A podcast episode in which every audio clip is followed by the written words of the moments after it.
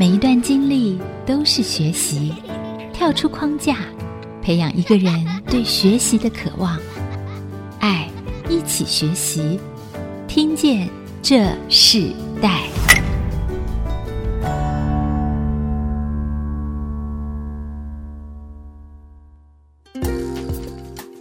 这里是爱惜之音竹科广播 FM 九七点五，您现在所收听的节目是《听见这时代》，我是主持人郭兰玉。今天在《听见这时代》节目里头，我们跟大家分享的世代学习关键字，分享的是找到自己的音乐梦想，从欧洲的风情与音乐歌剧 Opera。看到一个梦想如果被启动的时候，有时候会有很宽阔的我们自己无法想象的领域，甚至一个启动者他如果愿意忠心和热情的去做教导和启发的动作的时候，一个梦想的扩张是不可限制的。因为我们通常知道，一个信心是从自己的愿意出发。所以，我们今天的来宾呢非常特别，他是一位认真启动许多孩子的音乐老师，另外一位就是他所教导的曾经启动的孩子，现在也是国际级的音乐家的生涯里，他们就是冯慧珍老师和他的学生郑思云声乐家。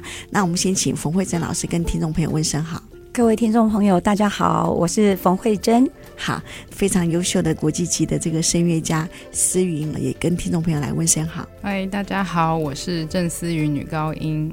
其实思云学的是女高音，对不对？对，没错。可是我我看到你很多演出是以声乐的方式来做表演啊。对。那我自己我没有亲自在现场听过思云的这个歌声，但是看过她的这个影片。哇，我想说，一个这么年轻的生命，她的声音是这么的浑厚。当初她在学音乐的道路上的时候，我相信她在国中。遇到了冯慧珍老师，这样的相遇中里头，他的音乐之路就被开展出来啊。我们先请教一下思云，你这段时间都在意大利，我好像你是在高中毕业之后就直接到意大利去念书了，对不对？对，去学音乐。没错。然后这段时间若不是就是一个全球的疫情，我们也很难在相聚在台湾。对，没有错。所以，我们可以先分享一下你自己整个的音乐的过程，好吗？OK，就是我在十四岁的时候呢，因为参加了国中的歌唱比赛，那我都得到蛮好的成绩，就是前三名，在此呢就获得了非常大的成就感。那加上呢，我一直就是本身对唱歌就是很多热情，还有一直觉得唱歌可以让我很有这种心动的感觉哦。那最后也在这个冯老师的认证之下呢，就走上了这个声乐之路。是，对，好像你在台湾的时候就得到全国学生音乐比赛的这个声乐组的第一名。对，在我高中二年级十七岁高中时候。可是实际上，老师在国中的时候就认识你了，对不对？那当初那个冯慧珍老师，他跟你学的最初学的音乐是什么？他那个时候是我的钢琴学生，教他弹钢琴。是，那你怎么去发掘他在这个音乐这个领域里头可以作为他的一个音乐生涯呢？嗯，呃，有一次他来上课的时候呢，思云就非常开心的告诉我说：“啊，老师，我告诉你一个好消息，我去参加这个歌唱比赛得了第一名哦。”因为他每次来上课，我从来没有听过他唱歌，所以那一次我就非常的好奇，我就让他唱给我听。哇！我一听之后，我觉得真的叫做惊为天人，他的声音真的是非常的美。然后再加上呢，思云他在国中的时候，他的个子就长得比较高挑。那真那个真的是一个唱歌的非常好的一个材料，所以那一天上完课，他的妈妈来接他的时候，我就跟他的妈妈建议说：“思韵不要再学钢琴了，因为他在钢琴上面的天赋并没有那么的高。”我说：“赶快赶快，他赶快去学声乐吧。”对，所以那一天那个当下，我们就决定呢，让他往声乐这条路来走，就是这样开始的。对，所以在十七岁的时候，其实你就已经要到准备到国外去念书了，对不对？对，我那时候开始学声乐的时候，因为我自己本身的启蒙声乐老师他是留学意大利的，所以我也知道，嗯，留学意大利可以学到最歌剧最根本的技术，所以我从开始学声乐，我一心就是想去意大利这样子。嗯，那时候是这么的年轻，然后你到国外的时候，你觉得最大的挑战是什么？国外最大的挑战，第一个就是语言，呵呵，再第二个就是啊、呃、文化的适应能力，还有你要接受的是有时候会有一些种族的歧视。那这些东西都是必须要自己很努力的去克服，然后要比较厚脸皮才能克服这些困难。这样子，那时候你怎么去适应的？呃，比如说在我刚第一年到意大利的时候，那我在学校理论课哦，比如说因为语言不好被老师赶出教室，或者是说因为你是亚洲人，所以。嗯，老师本身就不喜欢你，但是班级上只有我一个是亚洲人，身边全部都是意大利人，但是他们也不会帮助你，所以你要怎么为自己发声，为自己站出来？比如说，你可以去找校长讲话，找秘书处告诉他们你的困难，可是这些人不一定会帮你。但是你一定要为自己发声，这件事情非常的重要。你你第一次就会知道要为自己发声嘛？当你老师觉得你表现不好，将你赶出去教室的时候，对，我马上就去秘书处讲这件事情。你是个子高还是有？因为我本身个性就是比较大胆一点。你你从小就是这样吗？从小就是，我的个性很直接，很大胆，我不会怕事情。哦，这是因为父母对你的训练吗？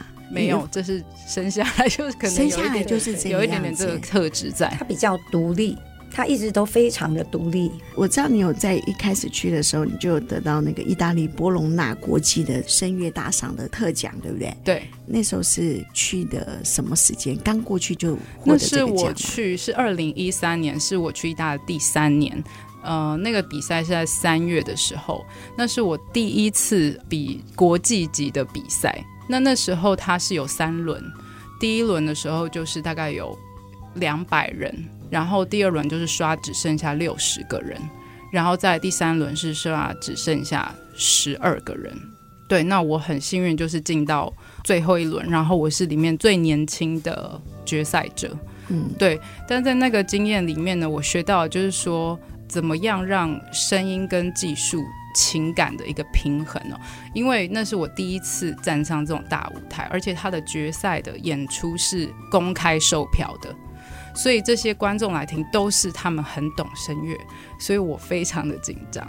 那那时候二十二岁的我呢，就是很紧张，所以我没有把那一次表现得非常好。但是我还是很幸运，就是有得到一个特奖这样子。那在隔天呢，也有举办了另外一个，就是都是决赛者的音乐会。但因为我知道那个音乐会很轻松，它不是比赛了，所以我就很放松的唱。然后评审就跟我说：“你怎么昨天没有唱得像今天一样呢？”所以呢，其实情绪跟技术的平衡真的非常重要，这需要经验的累积。这样，你你后来怎么去克服你上台的紧张？一直比赛，我比了非常多的比赛，还有甄选。对，你，你有记得那个总共这样比赛多少的场次了？起码应该有三十到四十吧。嗯，对。结果你就在意大利就是这样子。慢慢待下来，然后慢慢磨十年的时间，对不对？是哇，这是一个很长的时间。你从十七岁开始到意大利开始学音乐，然后当时冯慧珍老师告诉你说，你不要学钢琴了，你应该往这个这个声乐去走。其实这也是你自己最大的想要做的一件事。但是有个老师特别鼓励你的时候，你觉得哇，那个勇气特别大。那你中间有想要放弃的时刻吗？有这样的放弃过的想法吗？老实说，从来没有，从来都没有，真的从来没有。对，真的没有过，因为这真的是我很热爱做的事情。那，那完全没有一个从台湾去的人，你都不会觉得任何孤单，然后甚至想家吗？其实真的还好，因为我就是很享受这个求学的过程，然后我是一直会去不断的去寻找解决问题的办法。比如说，我可能在某些声乐上的问题，然后我一直解决不了，所以我会去找各个老师来调整我的声音，让我达到我想要的技术，这样子。所以我其实非常享受我在求学的过程，对，比较没有负面的想法。我本身就比较乐观。好，我们看到这个吕玉声乐家，就是女高音家郑思云呢，当她国中开始学钢琴的时候，在高中参加了比赛，当她的冯慧珍老师听到她的钢琴老师听到她所唱出来的这个音域更适合走这样的路线的时候，启动她，她就不回头的，就在意大利待了十年。她陆续也有回到台湾来做一些表演，可是她真正在表演的舞台上，还是属于在意大利国际性的这样的舞台，并不容易。一个这么年轻的呃女生，为自己所要的、为自己所爱的去争取，不是一件很容易的事情。但我们看他做的非常的开心，然后我看他提到音乐，就是整个人就是很享受这个生命，我觉得非常的难得。我们先休息一下，我们在下一段部分，我们继续要邀请思云和他的老师慧珍老师在一起来分享他的学音乐之路。我们稍后回来。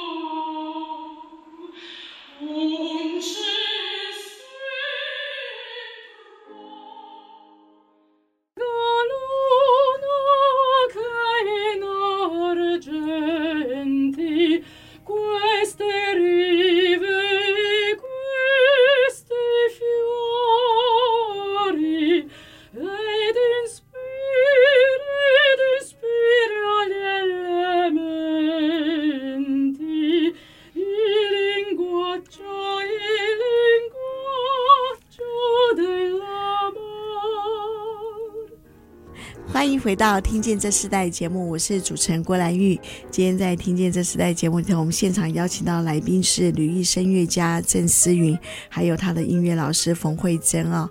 我们刚刚所听到的这个演出，这个现场的即兴的演出，就是思云所带来的啊，他自己很喜欢的一首歌曲，对不对？对，叫《巴嘎路》呢，银色的月亮。Yeah. 哇，真的很好听。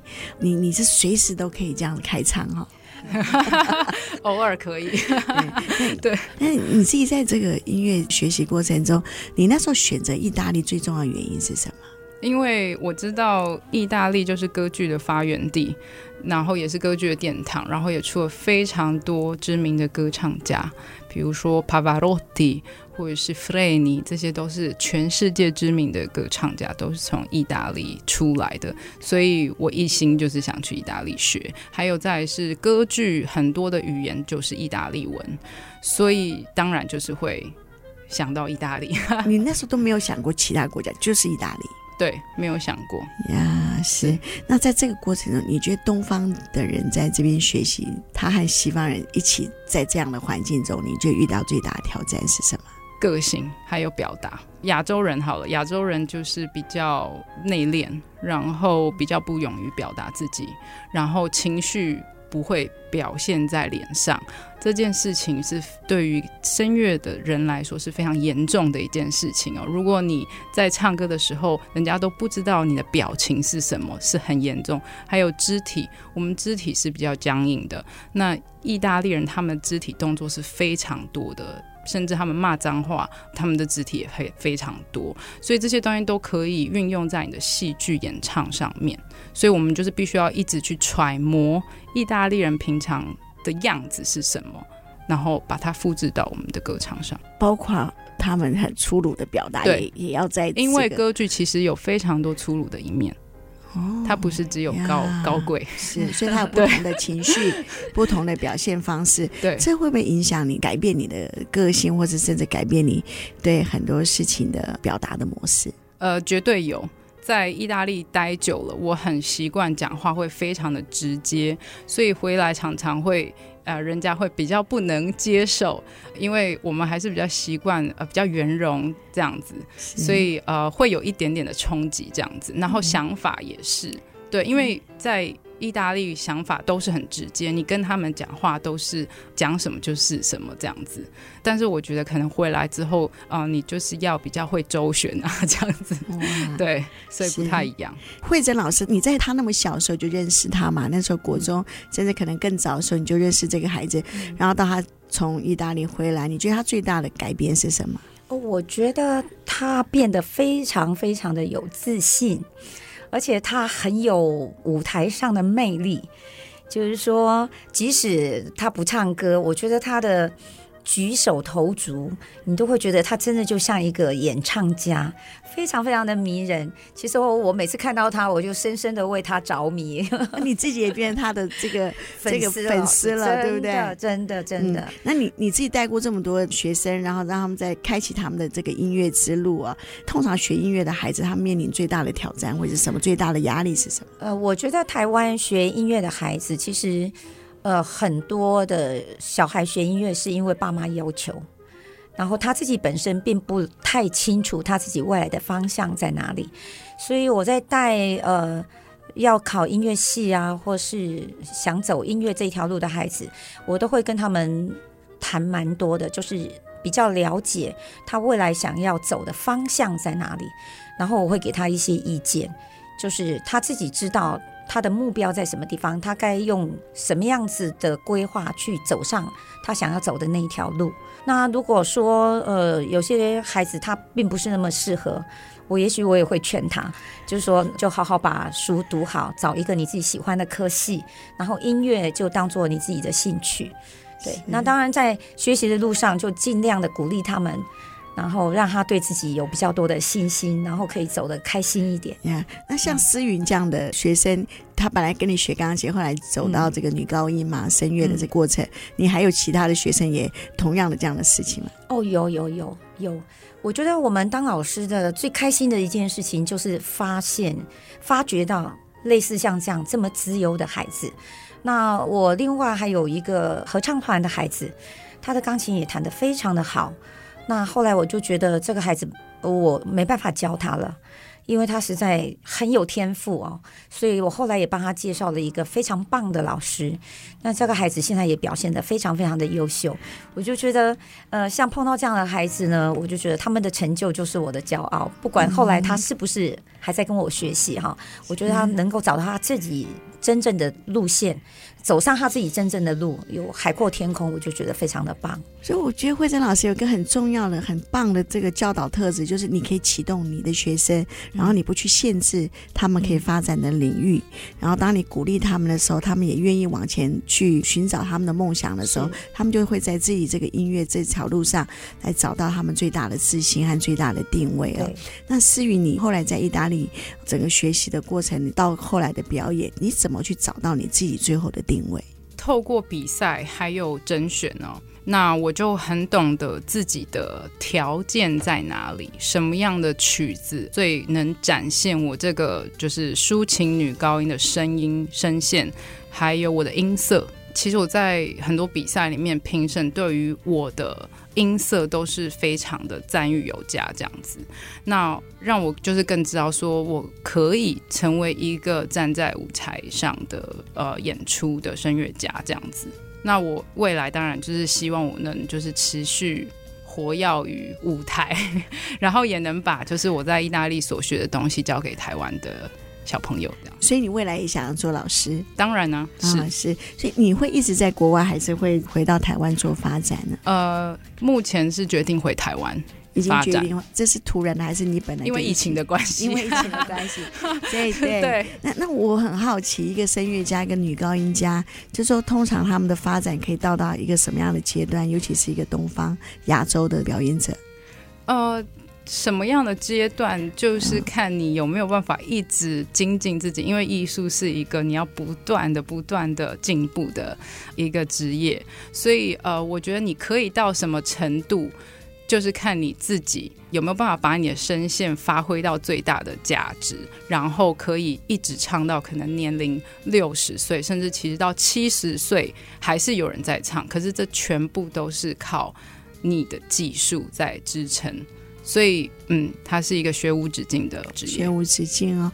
我们先休息一下，我们在下一段部分，我们继续要邀请这个旅艺声乐家郑思云，还有他的音乐老师冯慧珍来继续跟我们分享，在他这个音乐梦想之路里头，他十七岁到了国外，开始他的音乐生涯的训练到表演，甚至参加了非常多的比赛。到现在，他因为整个全球疫情的关系，他决定要回到台湾，要走到除了音乐表演之外，教书。的工作，我觉得这是一个非常特别的。我们谈到世代传承，有时候我们常常想到，在世代传承里头，其实我们常常知道那个价值的传承是最重要的。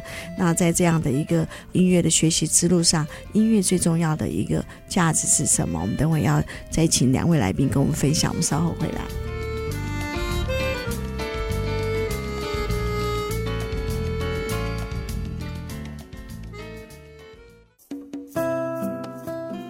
欢迎回到《听见这世代》，我是主持人郭兰玉。今天在《听见这世代》节目里头，邀请到了现场来宾是吕玉声乐家郑思云，还有他国中就认识的这个音乐老师，也是启蒙他的走向声乐之路的这个冯惠珍老师哦。在这一段部分，我们特别请思云跟我们分享，台湾很重视声学，可是到了欧洲，尤其是意大利，那个环境整个风俗都不一样。你自己觉得在教学上面，刚刚你你第一段其实有提到，他们是非常的严格，也。很直接的，对不对？也很奔放的，这个有问题，甚至请你出去到教室。哎，我们的思云也是不同凡响哦，还可以去直接就跟学校或老师反映，因为你最终就是要学好、学会这件事情。你这么年轻进入到意大利，那你后来你提到说，你真正融入到他们的民族，那时候让你觉得最重要的一个关键是什么？放掉，要完全的拿掉以前的那个自己。然后完全是接受国外所给你的东西，因为那个时候我还很年轻，所以我还我还有办法很快的吸收，呃，我还没有定型，所以在那个时候其实等于说我是有一点点是成长于意大利的这种概念，所以我并不觉得就是我有这个很大的困难，就是说我必须要去克服这个文化上的差异。因为你一开始学你高音的时候，就是在意大利了。你对你所有的技术、所有的技巧，都是在意大利的时候开始。对，就是真正的接触到呃很正宗的声乐的唱法，其实是在意大利。那一个声乐家最重要的训练是什么？很多声音的技术、音乐性、情绪的表达，还有你的肢体。还有舞台魅力这些东西，你都要把它综合起来，你才是一个完整的声乐家。那那在这些部分里头，给你最大挑战的是哪一部分？嗯，声音技术还有音乐上平衡，再来是情绪。这样子，这三个是我觉得最难的，不是说只能做一件事情，就是你要把同时把三件事情做得非常好，而且要一直，比如说你要去衡量说，哦，这边我可以情绪多一点，或者我这边其实我要注意比较多的技术，因为有一些部分可能是技术性会比较高，所以呢，自己要一直脑袋要一直转。你这几年除了回到台湾，你单纯都是在意大利演出吗？你有在欧洲其他地方演出吗？呃，有，也有在德国，还有在维也纳都有演出。那可以分享你在这个不同的地方的演出的时候，给你带来了什么样不同的经验，甚至有趣的地方？呃，我们之前有在弗莱堡。我是与好海洋这个音乐团里合作哦，那他们是致力于呢推广台湾的文化给欧洲人。那我们那时候在弗莱堡音乐会呢，观众反响是非常非常好的，因为他们第一次听到就是台湾的歌。那时候我就是唱了呃《永远的故乡》是萧泰然老师的作品哦，那还有出外人都是以台语演唱哦，其实我本身台语不好，不过呃唱了之后呢，其实。他们的共鸣感是非常强的，因为他们虽然听不懂这个语言，可是他们可以感受到，呃，这个音乐所要传达的意境。对，所以他们一直很希望我们再回去演出。哇，那那是一个非常特别的经验，对不对？对。哎，所以其实，那你一个东方人，你在那那样子的一个环境中，你觉得你学音乐所有的资源都足够吗？其实我觉得是充足的，只是说你自己要去寻找。你要的是什么？因为在国外本来就是一个我们都是独立的个体，你需要什么，其实你都要自己去争取。那也不会有可能会有人帮你。所以，比如说我去找老师，或是上这些大师班啊，或者是进修我的肢体语言，或者是我自己本身可能还要再去学别的语言，比如说德文啊，或是法文啊这些东西。那这些资源，其实我必须要说，欧洲的资源是非常充足的。只是你自己要去摸索它，对。那在这种声乐家的这种领域里头，你的所有表演是有费用的嘛？然后你怎么去维系你应该要的生活的一个所得的收入呢？还是这两个是？我觉得这个必须要很难，但是必须要慢慢来，就是你要慢慢的建立你自己的声誉。然后慢慢有人就会一直请你，像我去年就是有跟米兰的百年的木偶剧团合作，呃，那他们其实给的薪水也非常的不错，这样子，那我也很享受，然后甚至还帮他们做配音啊、录音的工作，这样子。那你在国外也表演，回到台湾其实也有演出，对。那你觉得两边不同的文化，他观众的反应给你什么样不一样的感受呢？其实必须说，在欧洲演出。他们都听过这些曲子，尤其是在意大利，这些东西他们实在是太熟悉了，所以你就要特别注意你的发音啊、咬字啊或什么的，呃，你的语气像不像啊？他们都听得出来。那当然回台湾，因为观众基本上不太懂，可是你要怎么让他们懂？你在唱什么？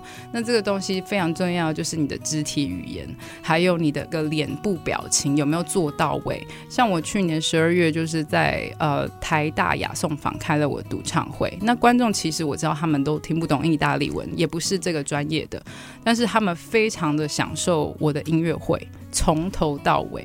呃，那就是因为我有传达到我的每一首歌要表达的意思。那我也会比如说用。不同的方式做串场，可能我不一定是从舞台上上去唱，我可能是走在舞台下跟观众有互动，让他们近距离听到声乐到底是什么感觉，这么近听只有一步之遥的感觉是什么？所以我是希望用不同的方式，呃，让台湾的观众可以感觉到歌剧其实并不是这么遥远。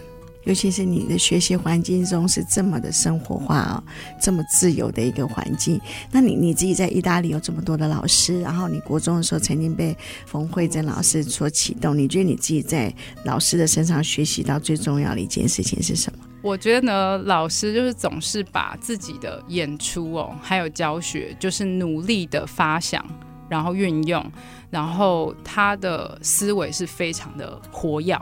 他的思维一直跟着年轻人在进步，对，所以我觉得他用这种方式就有办法发挥到他最大的价值，然后也很擅长沟通，尤其是世代的 沟通，就可以与不同的世代互通有无这样子。老师这么多的学生哦，看思云一路这样看到他这样成长，然后至死不变的就走了这条路嘛。那你自己在他身上，你觉得他给你最大的回应，在这样的一个学生，你教导他，带给你最不一样的那个教学的那个回应是什么？我觉得我最欣赏他的就是他的勇气，还有他的勇敢。因为我们知道，在国外人生地不熟的哦，然后呢，他遇见了问题之后，他非常的勇敢的去面对，然后他也会想尽办法去找解决的方法。对，我记得他刚去的时候呢，呃，因为在学校里面给他的指导的老师，好像并不能满足这个思云他自己内心想要学习的那个欲望，所以他就花了很多的精神上网去找老师。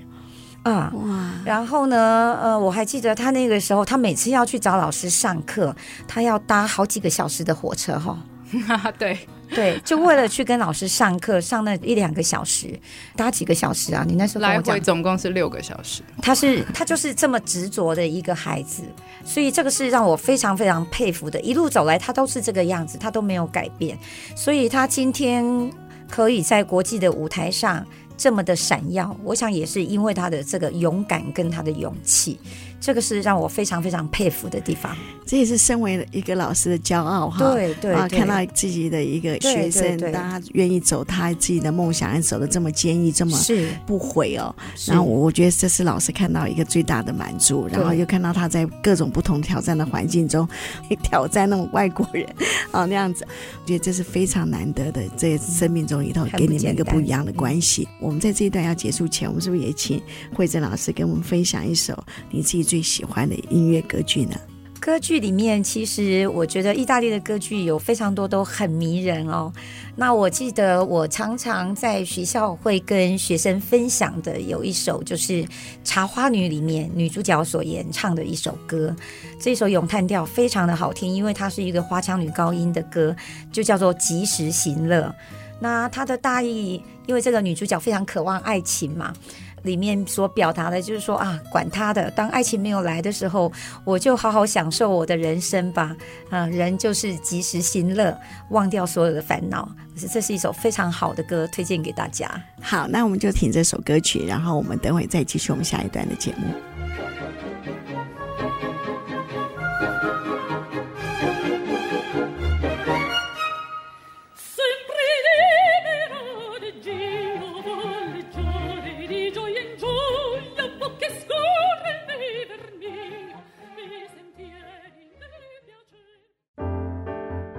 欢迎回到《听见这时代》，我是主持人郭兰玉。今天在《听见这时代》节目里头，我们跟大家分享的时代学习关键词，我们谈到找到自己的音乐梦想，欧洲风情与音乐歌剧 Opera。那我们今天针对这个主题，我们邀请到来宾是旅艺的声乐家郑思云，还有他在国中时期的音乐老师冯慧贞啊。我们看到师徒之间啊，在学音乐之路，他们有非常深厚的感情。可是我们仍然想要请教思云的，就是其实学音乐之路非常的辛苦啊。是这个音乐之路到现在到底有没有养活你啊？还是可以让你的生活是可以自足的？其实还没有办法 真正的养活我自己，是对，嗯，需要时间的累积啦，需要时间。那你其实接下来你在台湾的时间会更多嘛？对不对？对对，嗯，那你自己有想过在未来的整个发展，你是什么样的一个方向呢？呃，我希望就是。演出，但是同时也从事教学的部分，这样子。对，嗯、你你自己整个音乐生涯，你的父母是怎么看待的？我的父母是全力支持，呃，也有担心，但是，呃，还是非常的支持我，还是非常的支持你啊。以前的声乐家表演演出的模式和现在的模式有什么不一样吗？譬如说对声乐家的这个表演的方式，甚至整个的体型啊，什么什么的要求，会不会跟以前不一样？有，因为现在比较要求就是说，尤其是女高音，一定要又苗条，长得又漂亮，又会演戏，唱得又好这样子。因为现在的歌剧他们会把它放在电影院里面哦，所以电影院就会 zoom in 看到你所有的表情啊，所以这些东西。呃，就会影响到他们在选角的时候的决定哦，所以除了亚洲人是这样子，对他们对现在的西方人，整个西方人也是这样吗？是，意大利这个他们现在他们在学声乐，就不像我们过去看到这么重量级的。还是有啦，还是有但比较少，就比较少，对，比较少。然后，所以他整个的演出的模式也会跟过去不一样。对对。那那刚刚你其实有提到说，你甚至可以到观众席上的这样的演出，其实现在这也是一个很现代的演出模式，对不对？对对，就不再落于俗套，就说只能安安静静的，就是站在那个钢琴前面，然后一动不动、眼动不眨的这样子唱哦，这样子是我觉得是。没办法让声乐延续下去对吧，所以要改变。嗯，你有没有自己最喜欢的一出歌剧？呃，我非常喜欢《Rigoletto》弄成这部歌剧，它的戏剧成分非常的强，我非常喜欢。那我自己本身去年十二月的时候在米兰也有演出过这部歌剧，然后非常的喜欢。那这也是你最喜欢的表演的模式，对不对？对。对。那如果用一分钟的时间来表达郑思云这位声乐家？嗯，其实呢，我就是很希望缩短歌剧与大众的这个距离，这是我非常想要做到的事情。就像其实我去年十二月的时候在台北，呃，有一个。很小的一演空间叫顶楼加盖，它真的就是顶楼加盖。那我呢，就是在那边演唱，其实观众就是席地而坐，他就坐在我身边。那我就有一台钢琴，然后我就开始唱，唱很多不同的歌剧选段。那观众他是非常的震撼，然后他也开始引起了这个对歌剧的声乐的这个。呃，认知还有兴趣，所以这是我一直很想要做的事情。那我也希望就可以把歌剧，就是甚至是儿童化，就是像说书人的方式哦，就一说一唱的方式进行哦，然后也让台湾的小孩从小就是有这种不同的熏陶。嗯，可以举个例子嘛？怎么让他说书话？比如说，你可以讲这个剧本，然后你讲完这一段落之后，你可以呃唱就是最有名的选段。让他们知道说，哦，这个音乐原来是在唱这个东西，所以他知道这个故事的前因后果，那他就会更有兴趣去听这个歌。嗯，所以那个教书的特质还是在你里面啊，因为毕竟我父母都是老师，你的父母也是老师，然后启动你的这个会诊老师哦，也是很重要的。所以那个时代传承里头，那个教书的那样子的一个热情，仍然在呃我的血液里，对协议里，对不对？所以那那你最想要用音乐来改变这个世界什么样的事情？可能说先从台湾讲起吧，我会希望呢，用音乐呢去让台湾人就是停下他的脚步哦，比较慢活，嗯，然后甚至是希望就是我的音乐可以让他反思，就是他的生活是否太过焦躁，步伐太快。或是有时候是不是太压抑自己的情绪啊，或什么的，那进而造成社会很多人的不开心。那我希望我的音乐就是给可以给他们一些曙光，这样子，然后告诉他们说，就其实你可以活得很好，这样子就是。要多关心自己，然后音乐是绝对能陪伴他们走过最艰难的时刻。嗯，我们看到思云的很多的这个演出的表演非常的即兴，跟过去的很多我们可能知道的歌剧的演出是不一样。你自己本身有开始创作吗？或者整个的一个音乐会的表现里头，都是你自己整个企划？对，全部都是我自己的企划，包括就是走位啊、对戏啊，都是我自己设计的。对，但是我没有在创作了。那那那这些创意是怎么来的？呃，创意就是常常去剧院看歌剧啊，然后就会得到一些灵感。因为其实现在很多歌剧他们是走比较现代化的，所以你常常看到，甚至有一些歌剧他们是直接穿泳装出来唱给你听。所以是很大的挑战。在欧洲吗？对对，在柏林，oh, 我有看过。哇对声乐家，他一方面又要保持身材，然后又要唱得好，还要穿比基尼，所以你就知道这个这个饭碗很难捧。时代不同，时代不同，时代不同。对对，那你想说，你觉得声乐这件事情，你觉得它可以影响这个社会最重要的一个元素是什么？可能就是带给观众更多的快乐吧。就是很简单的，是带给他们更多正向的能量。那我们今天一起分享我们彼此的故事。老师在最后，我们最想要送给思云的一句话是什么？呃，思云，我觉得他现在已经各方面的条件都具足了哦。我想送他四个字，就是我刚刚推荐给大家欣赏的那首歌，就及时行乐吧。好好享受你自己的人生。是，那思云呢？跟想跟老师说什么话？呃，就是很感谢他，在我十四岁的时候呢，就是送我走上了这条呃声乐的路哦。然后我也从来没有后悔，然后对音乐的热情不灭这样子。然后就是很谢谢帮他帮我开了这个头哦。那当我收歌的时候，我就会一直感激着他。好，我们也在节目最后，我们要请思云推荐一首你自己演唱的歌曲，然后跟我们听众朋友一起来分享。呃，我今天要介绍的呢是《Rusalka》月亮颂，它本身是捷克文，是德弗扎克的作品，这样子。那也是我第一次挑战呃捷克文。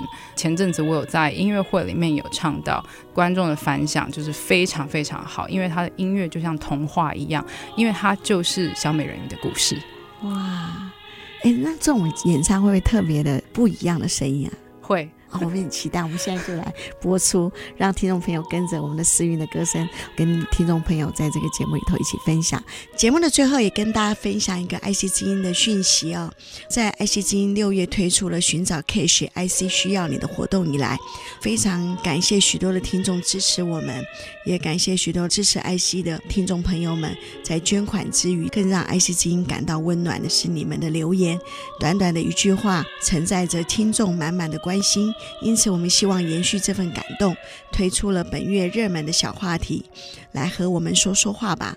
好，所以邀请大家和我们互动说话留言，你的感谢或想对爱惜之音所说的话，我们就有机会在节目中露出哦。大家上爱惜的网站，会在首页看到听众留言板，你的留言可能会出现在这里或是频道广告中。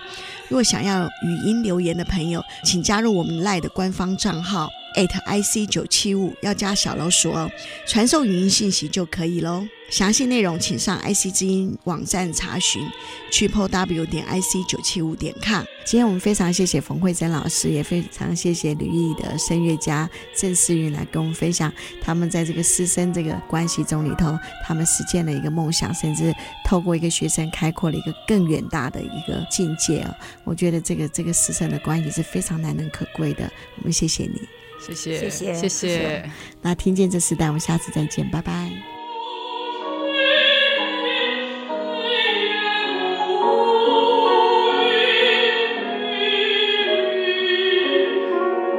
听见这世代，建立爱的连结。